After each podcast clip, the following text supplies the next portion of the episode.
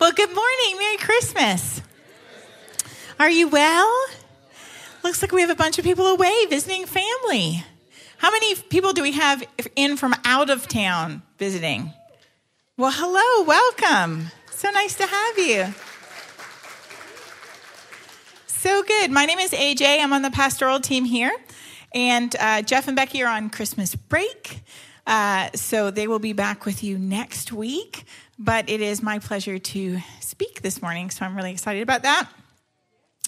Um, I have known that I was speaking today for a couple of months. And when I get that much warning, because uh, it doesn't always happen like that.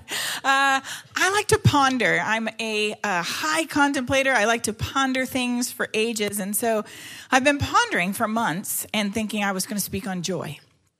And I thought that right until last week. Uh, as I was standing in worship, uh, and, you know, Alan was speaking last week, and I was just standing there worshiping, obviously. Um, the Lord asked me a question that I often ask when I speak on a particular message. And He said to me, Why did Jesus come? Because that's what we're celebrating, isn't it? That He came. It changed everything. So He said to me, Why did Jesus come? And I know the answer to restore us to the Father. He came to make a way home. I just realized my right arm is shaking because I held a baby through most of worship, and that's not my reality anymore. my, my arm is like, um, I'll do this hand. Does it look like it's shaking? It's shaking. Um, he came to restore us to the Father. And I thought, okay, all right. I uh, I realized I don't I don't know what it was like for you and whether you grew up in church or didn't. I didn't grow up in church. I grew up kind of straight heathen. Uh, uh, my my dad was an atheist. My mom um, was Anglican, but because my dad was an atheist, we didn't have to go to church. You know, so we could just sleep until mom left, and then I could skip the whole church thing. Um, my my uh, grandparents were believers as well, and but at Christmas, I was sort of what what we used to call a C and E Christian, a Christmas and Easter Christian, right? And I figured since I'm I was, I'm Canadian uh, and I yeah I grew up in Canada and because I'm I'm not uh, I'm not Muslim and I'm not Hindu I'm therefore Christian. That was how I figured the whole thing. So I'm good, right? I, I didn't I really didn't get it. In case you haven't gathered that from everything I've said so far. Uh, so I would go to um, church on Christmas with my grandparents, and um, the kind of church that they went to was the kind where um, it had like little things that you kneeled on that had like pads on it. Well, if you were lucky, they had a pad on it, and uh, and there was certain spots where you kneeled, and certain spots where you stood, and then certain spots where you had to know the thing that you said after the person at the front said the certain thing, right? Otherwise, they'd give you the green book that you could read from. So you'd know what to say, but I never knew what page we were on. And uh, so it was all it was all very mystical. But I actually loved going on Christmas because of the carols. I loved the carols. And clearly my heart really didn't understand what the carols were about, but I loved the carols. It was like something sort of got my attention and started pulling me in, and I'd be like, you know, they'd get under my skin.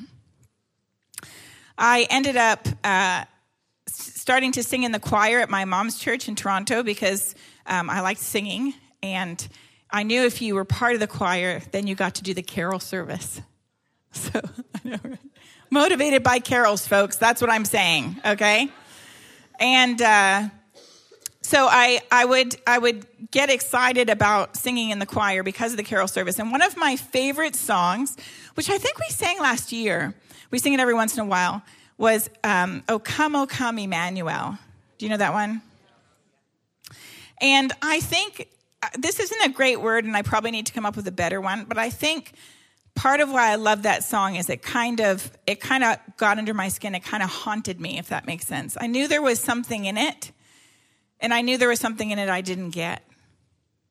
Um, I'll just read you the first verse of it. It's quite a long song, so I won't read you the whole one because you guys probably want to have lunch at some point.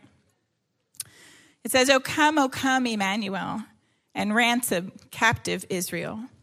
that mourns in lonely exile here until the Son of God appears. Rejoice, rejoice. Emmanuel shall come to thee, O Israel.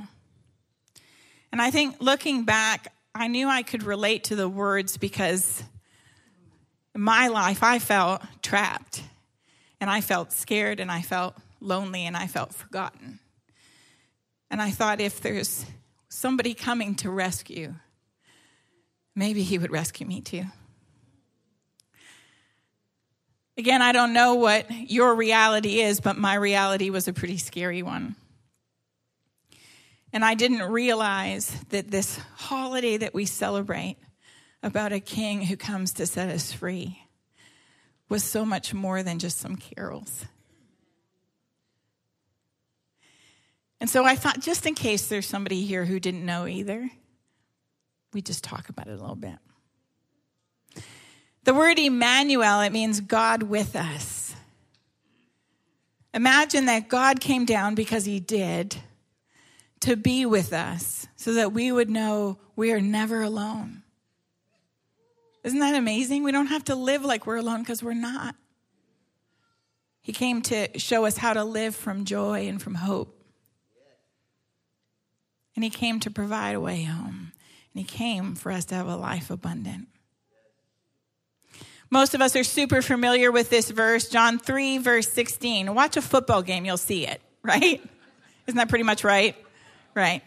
Uh, For God so loved the world that he gave his only begotten Son, that whosoever believes in him shall not perish, but have eternal life. I kind of got the back part of that. I, I sort of thought, though, the whole Jesus thing is just about eternal life. But I missed the front part where it's actually all about love. Right? For God so loved the world that he gave his only son. You could actually say it like this For Father God so unconditionally loved, because that word love there is agape, so unconditionally loved the world that he gave his only son. It's not about your performance, it's about the bigness of who he is and the bigness of his love towards you. I mean, I really had no idea. I kind of thought, well, maybe you thought this too. I kind of thought Christianity was all just about a list of things we did and didn't do. You know, like, you know, if you're a good Christian, you do these things and you don't do these things. And, you know, and if you don't do a great job, you'll be judged. Merry Christmas. Anybody else with me? Like, you kind of thought that was it at some point? Yeah. See, I should have read the next verse. For God did not send the Son into the world to judge the world but that the world might be saved through him. What? Well, then he's not at all who I thought he was. Or maybe I just never really knew who he was in the first place. I, uh, I remember the first time that I realized that I didn't know who he was. I was 15 and uh, I had gone with my cousin to a Baptist retreat.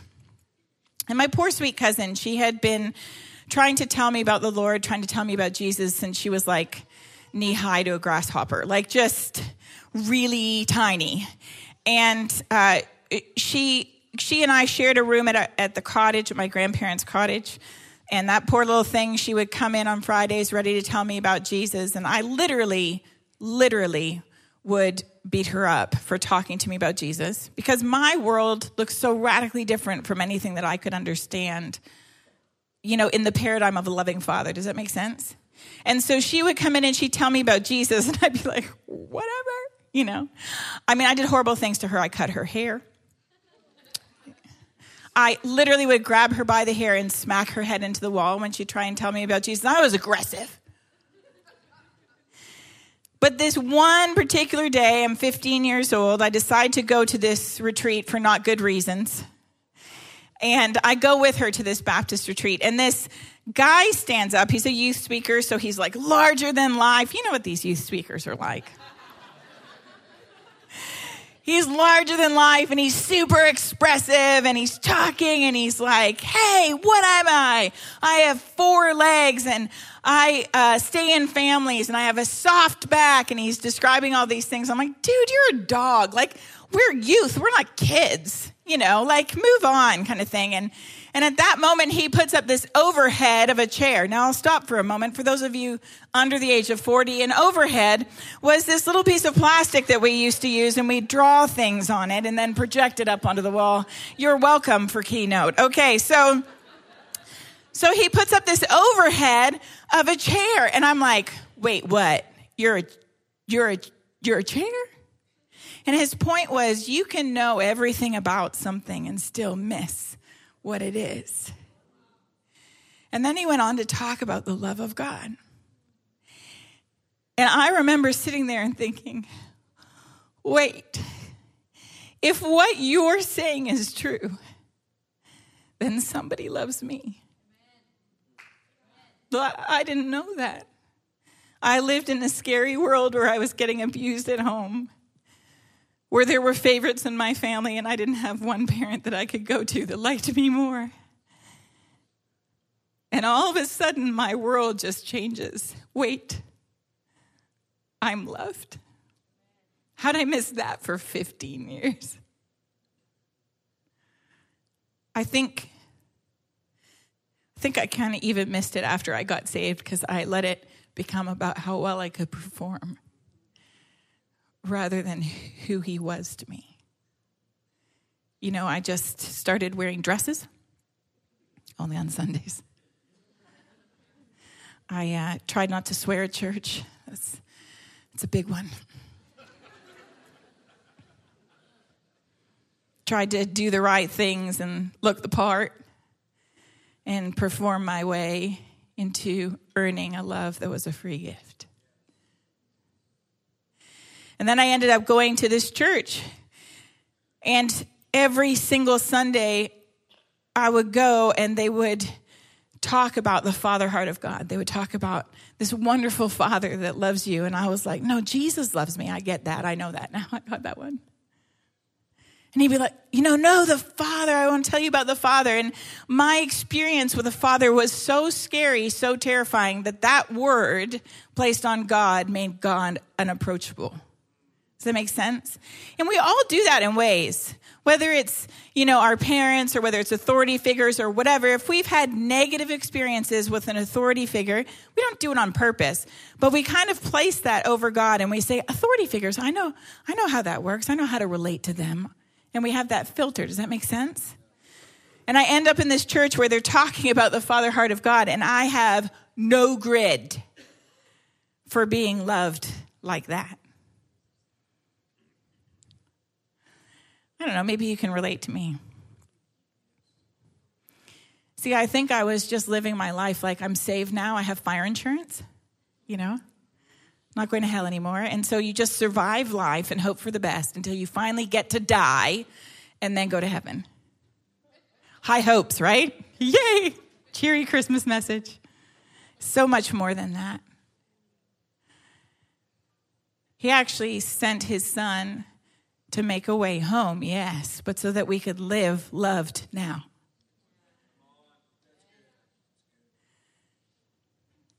Did you know that God actually is love? It says that somewhere. 1 John 4, actually. God is love. I mean, I just didn't know. Do you know if you were to look through the Old Testament, and count up all the times where the word father is used in reference to God, you'd see it only 15 times. If you were to do the exact same exercise with the New Testament, you would see it 245 times. Why did Jesus come? To reveal the Father. In Jesus' final conversation with the disciples before he goes to the cross, in three chapters, he talks about the Father 50 times. What does he want them to know? Who the Father is. Why? Because we need to know. We need to know how loved we are. We need to know how good he is, how consistent he is, how faithful he is, how wonderful he is. One of our best examples of this father heart of God message, actually, we find in Luke chapter 15 in the story of the prodigal son. So, would you turn there with me? If you have your Bibles with you, Luke 15, we're starting at verse 11. Oh, before you look, though, watching you. How many sons are there in the prodigal son story? Where are my cheaters at? Three! There's three sons in the prodigal son story. Now, don't be alarmed. I'm not, not, I'm not reading from the NIV. It's, here's the deal. I'm just kidding. I'm just kidding. I'm an NASB girl. I can't help myself. Um, there's the younger son, there's the older son, and then there's the son that's telling the story. If you have a red letter Bible, this story's in red. This is Jesus saying, This is what my father is like. It's important that you know. Is Jesus going to lie to you about what he's like? All right, let's look at it then. Okay, so starting at verse 11, it says, And he said, that's Jesus, a certain man had two sons, and the younger of them said to his father, Father, give me the share of the estate that falls to me. And so he divided his wealth between them. Now I want to stop there for a second. That sounds fine when you read it in scripture. You know, give me the share of the estate that falls to me. Okay, lovely. Right? Listen, this is super offensive. He's basically saying, Dad, I wish you were dead. I want my money. Okay? So think of it that way because it's offensive. And then it says, and not, wait, wait, did I say that part? That is wealth between them, yep. Which I also think is amazing that he actually did it. Like sometimes the Lord does something that we ask for because you asked for it, not necessarily because it's your best thing ever.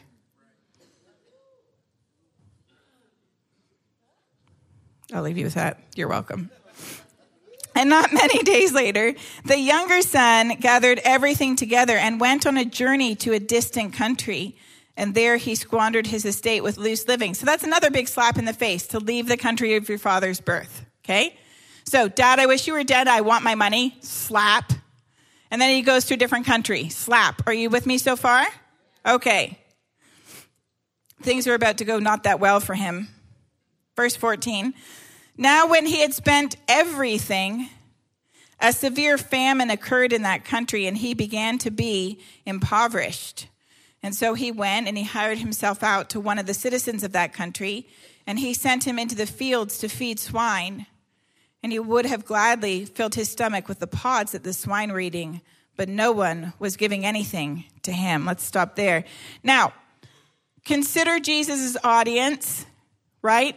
We have a bunch of Jewish people that he's speaking to. For a young Jewish lad to be feeding and hanging out with and taking care of pigs, good job, bad job.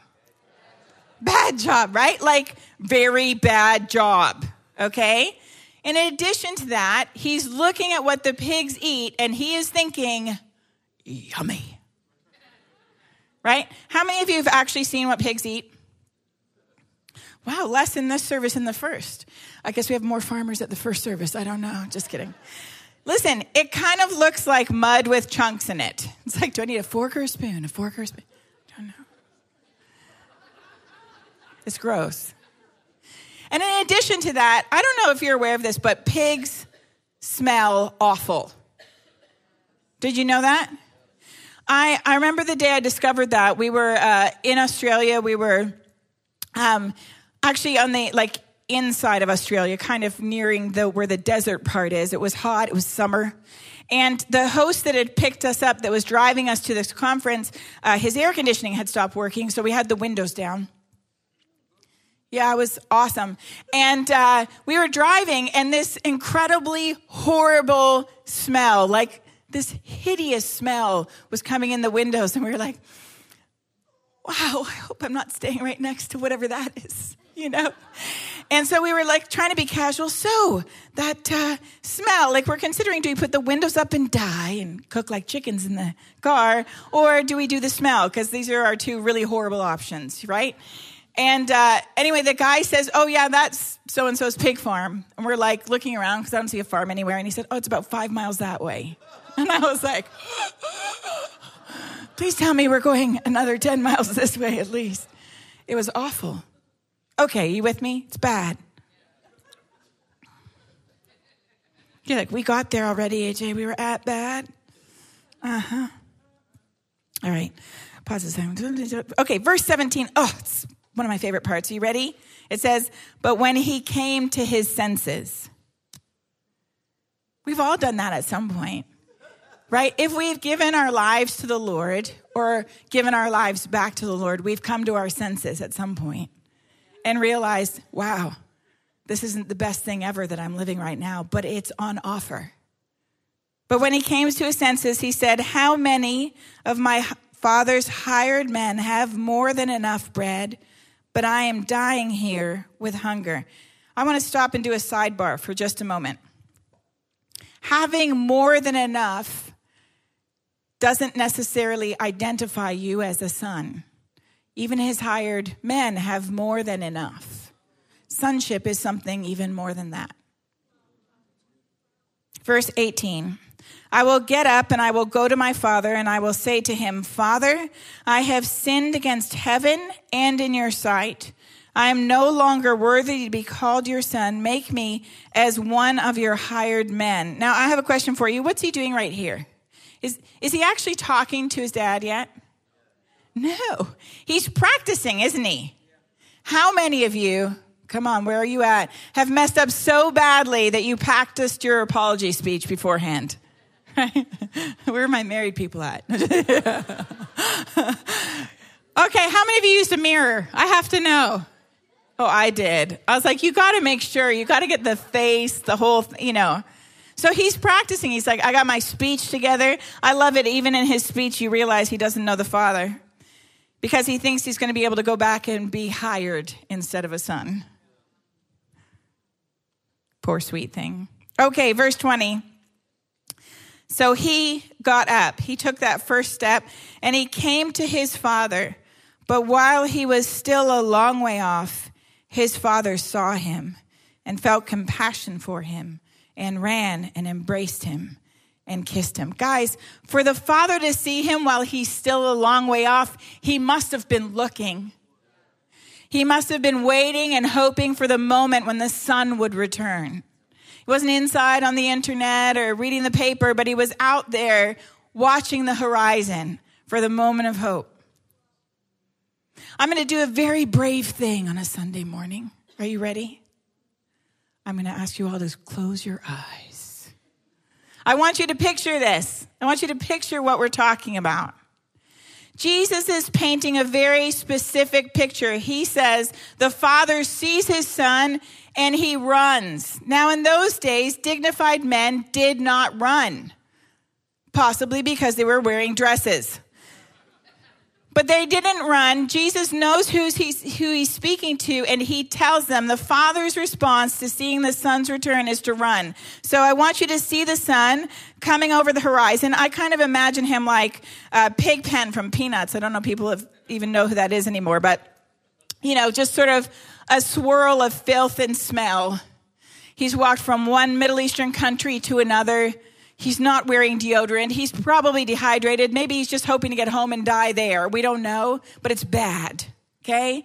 So he walks up and he walks over the horizon, and the father sees him and starts to run. Now, I want you to see them running. They're getting closer, closer, closer together. Pause them about a foot apart. Have you got them paused? Do you think from this distance the father could smell the son? right? Almost definitely. He could certainly see him, he could see the filth, right? Unpause them. It says that he embraces him. The literal translation says he fell on his neck. He embraces him and he kisses him. Kissing as a sign of covenant. Let's pick it back up in the story. Oh, open your eyes before you fall asleep. You all did very well. Check your neighbor. Make sure their eyes are open. If they're not, n- nudge them nicely or offer them coffee. Okay. Where did we get here? Dun. Embraced him and kissed him. Okay, verse 21. And the son said to him, Father, I have sinned against heaven and in your sight. I'm no longer worthy to be called your son. Verse 22. But the father said to his slaves, Did he, did the son even get to finish his speech? He didn't, did he? It was like, I kind of picture the father going, Oh, you're adorable. You don't get it at all. We know that because he could leave. Right? So here he is. The father actually turns to his slaves and he says, Quick, bring that contract out here for my son to sign that has the repayment plan for all the money that he took and like how he's going to earn his way back into the family household. You know, he could he could sleep with the sheep for a while and once he proves some things and you know really performs well, we'll move him into the No, not in my version either. If you're like skipping ahead, like, wow, where'd she get that from? Even the message doesn't say that. No, Eh, because it, it didn't happen. But but how come we live like that? We we make a mistake, or we have to ask the Lord for help, and we're like, well, I should probably repay you somehow for this incredible gift. You can't. You can't pay him back, and you can't earn it. That's what makes it free. So the father says to his slaves quickly, and that means fast, bring out the best robe and put it on him, and put a ring on his hand and sandals on his feet, and bring the fatted calf and kill it, and let us eat and celebrate. For this son of mine was dead and has come to life again. He was lost and has been found. And they began to celebrate. So here's, here's the son. He's got the speech right? And the father's like, Oh, you're so cute. Hang on a second. Let me make something really clear to you. It says he says, Quick, bring the best robe and put it on him. Who do you think the best robe probably belonged to? Probably the father, right? And he brings a robe and he covers his shame. The son, now, as he's returning back to the house, the state that he arrived in is not the state that anybody else will see him in because the father covers it. And then he says, put a ring on his hand. Now, I like jewelry. You know, rings are cool. This is bigger than that, though. With the father's ring, you could actually go into the neighboring towns and say, I'll have one of those, one of those, one of those, and this is who my dad is. And it all gets charged back to dad.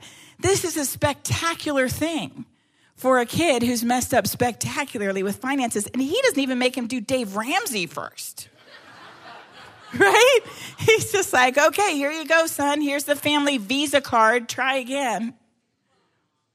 Do we think God does that with us? We're like, no, I got to take care of this myself. I did it myself. Hmm. And then he says, put sandals on his feet. Really specific message. Slaves went barefoot, sons wore sandals. He said, You're my son. Here's a robe. You're my son. Here's a ring. You're my son here's some shoes, and he's still messy and he still smells like pigs. But the story goes on. Verse 23, it says, Now his older son was in the field. And when he came and approached the house, he heard music and dancing, and he summoned one of the servants and began inquiring what these things could be. So they didn't often have parties because he's inquiring, What is going on? And he said to him, Your brother has come, and your father has killed the fattened calf because he has received him back safe and sound. But he became angry and was not willing to go in, and his father came out and began pleading with him. I love even that you see the father's heart, right? So the older son is all like, Hey, this is not okay, right? We're about to hear his rant in just a second, aren't we? He's like, This is not okay. I'm not celebrating this. And instead of the father saying, Hey, you get your act together, and when you get together, you come inside and we can have a talk. The father's like, Oh, I understand your religious heart. I'll come out to you. I'll meet you where you're at because I'm happy to meet you where you're at. It's what I do. Verse 29 But he answered and he said to his father, Look, for so many years I have been serving you, and I have never neglected a command of yours. And yet you have never given me a young goat. I've never received a young goat either, I have to say. To clarify, I would not prefer to have one. Please don't buy me a young goat. You just never know with this church, right? You could come the next week and it's like, man, no, I was joking. Um, uh, giving me a young goat so that I may celebrate with my friends. But when this son of yours came, who has devoured your wealth with prostitutes, we don't know that by the way, and you killed the fatted calf for him. Can you kind of feel like the amount of anxiety in this particular scenario, right? Hey, for so many years I've been serving you and I've never neglected a command. I get it. You know what I think is kind of sad? I think sometimes the prodigals come through the door and they're met at the door by the older brother instead of met by the father. Hmm. Verse 31 And he said to him, Son, you have always been with me, and all that is mine is yours. Take a goat.